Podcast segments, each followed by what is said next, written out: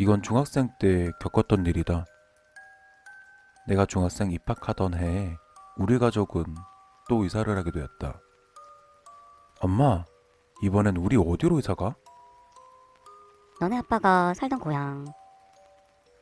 당시 14살이 되지 않은 어린 나이였는데도 아버지의 빚 때문에 도피 생활 중이라는 것을 알 수가 있었다. 그곳 생활에 적응이 되려고 하면 이사 가고 또 이사 가고 친구를 사귈 수가 없었다. 좀 친해지려고 하면 이사 갔으니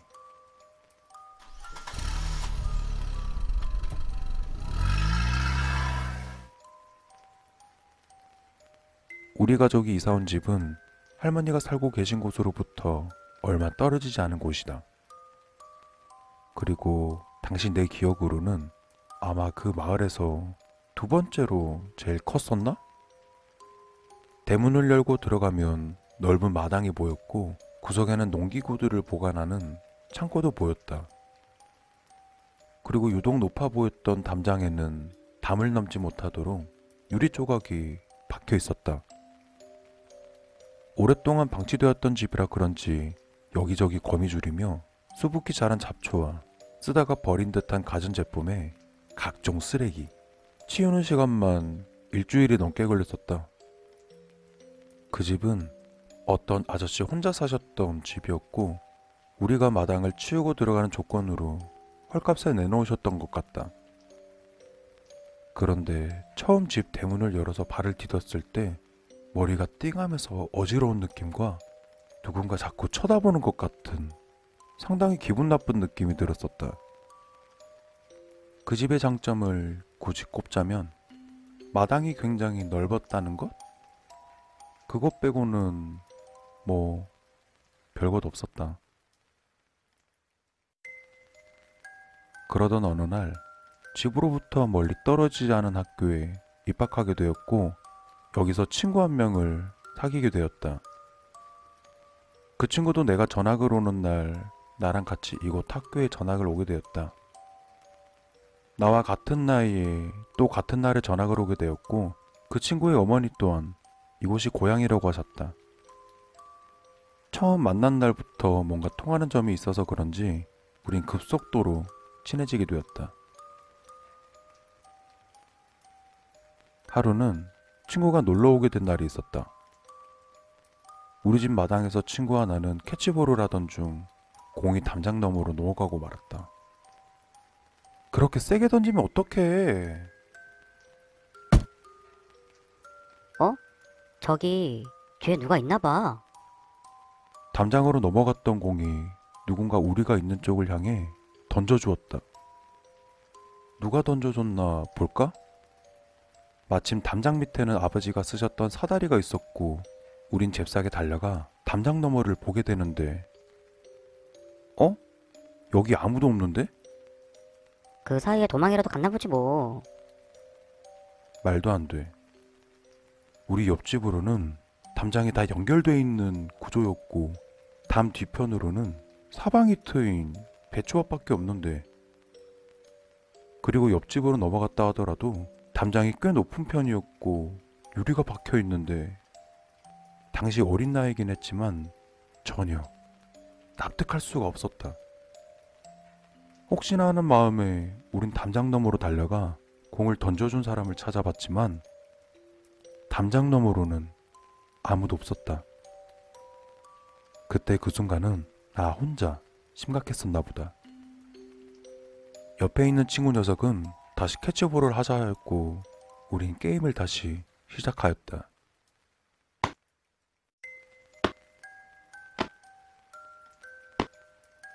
아씨, 너 진짜 왜 그래? 이 녀석이 또 담장 너머로 공을 던지고 말았다. 맞다. 조금 전 공이 담장 너머에서 날아왔던 것이 생각나 나는 누가 공을 던져주나 담장 쪽을 계속 주시하였다.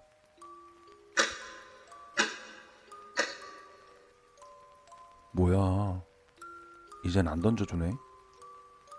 난 공을 주우러 대문을 나가려고 했는데 갑자기 친구의 표정이 바뀌었다. 아주 무서운 눈빛으로 나를 노려보고 있었다. 야, 너 왜 그래? 무섭게. 순간 오싹한 친구의 눈빛에 그대로 굳어버렸다.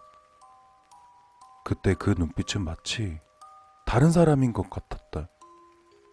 그러고 천천히 몸을 오른쪽으로 틀더니 농기구가 있는 창고 쪽으로 걸어갔다. 야, 왜 그래? 창고에 뭐라도 있어? 그저 내 눈에는 삽이랑 쇠스랑 또 홈이 오래된 농기구들만 보였는데 친구는 멍하니 창고 앞에 서서 아무것도 없는 맨 땅을 뚫어져라 쳐다봤다. 도대체 내가 뭘 잘못했길래? 알 수 없는 말을 하고서 갑자기 친구가 쓰러졌다. 정신 차려. 눈 좀 떠봐. 친구의 몸을 사정없이 흔들어 깨우니 정신이 좀 든 것 같았다. 너 괜찮아? 나 여기 언제부터 누워 있었어? 아, 무슨 소리야. 너가 이쪽으로 걸어오더니 너가 뭘 잘못했다는 식으로 말하고선 쓰러졌잖아. 그러자 황당한 미소를 하고서는 아, 무슨 그런 장난을 치고 그래? 이 녀석 방금 있었던 일을 전혀 기억 못하는 것 같았다. 난 힘이 빠진 녀석을 집에 데려다 주게 되었다.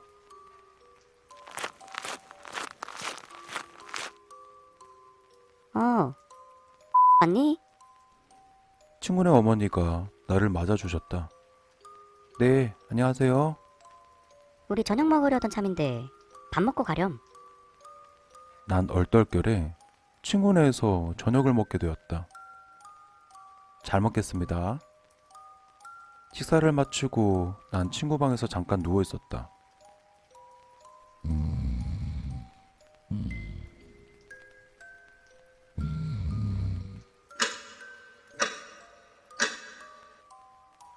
아, 깜빡 잠들었네. 자리에 일어나 밖을 보니 벌써 밤이 되어 있었다. 근데 얘는 어디 갔대? 친구가 옆에 없어서 거실로 나가봤다. 너왜 아직 여기 있니? 네? 저 밥 먹고 깜빡 잠이 들었나 봐요. 친구네 어머니는 매우 놀라신 듯 하였다. 아까 너 우리 애랑 같이 나가지 않았어?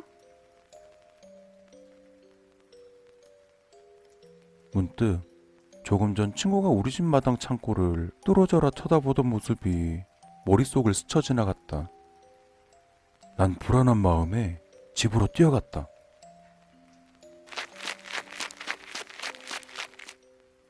부랴부랴 뛰어와서 집 대문을 열었는데 이 녀석은 우리 집 창고 앞에 있었고 친구의 모습 뒤로 한복을 입은 듯한 형상의 하얀 안개 같은 것이 친구의 몸에 붙어 있었다. 지금 생각해봐도 믿을 수 없지만 확실했다. 분명 사람 모양의 안개였다.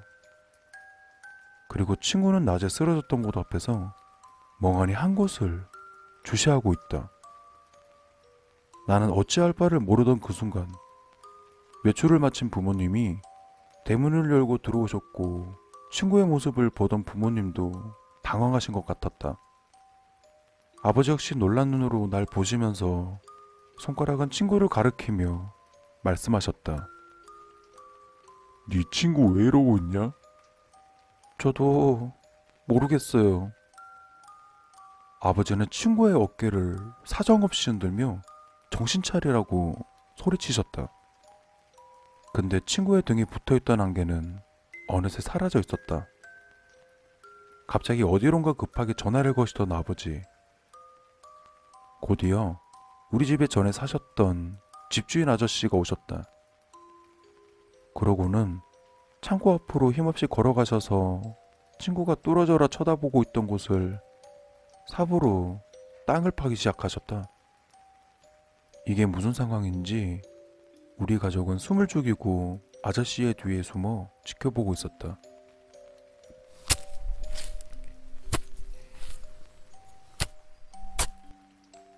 땅 속에는 오래되어 보이는 상자 같은 게 보기 시작하더니 무릎을 꿇으시고는 손으로 흙을 털어내 상자를 꺼내셨다. 그 순간 친구가 풀썩 쓰러졌었고 아저씨는 상자를 자신의 품에 꼭 안은 채 눈물을 흘리셨다.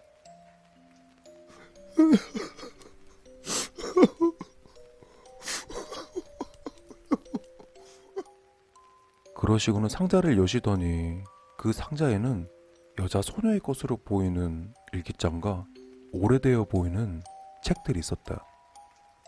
그리고 일기장을 훑어보시더니 목 놓아 울음을 터뜨리셨다.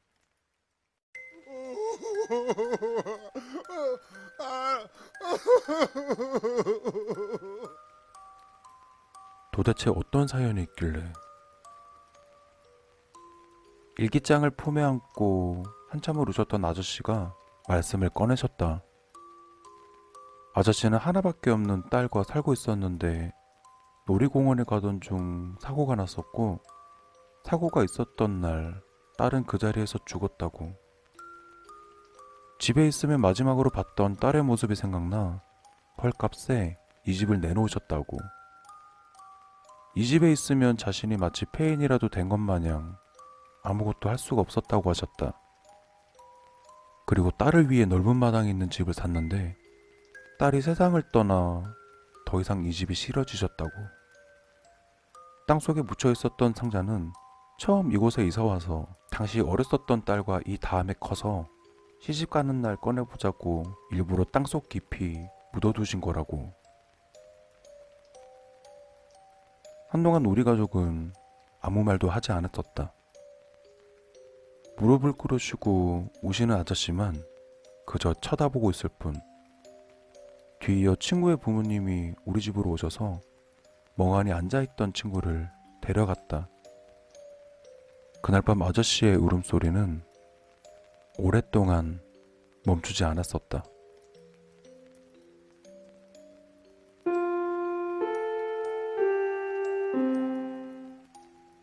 학교에서 쉬는 시간, 난 친구에게 우리 집에서 쓰러지게 되었던 날, 그날 기억이 나는지 물어봤다. 너 그날 우리 집에서 왜 쓰러졌어? 아, 또 개소리냐? 여전히 그날은 기억이 나지 않는 모양이다. 우리 집에 살았던 꼬마 숙녀는 묻어두었던 상자를 꺼내기 위해 안개처럼 내 앞에 나타난 것이 아닐까?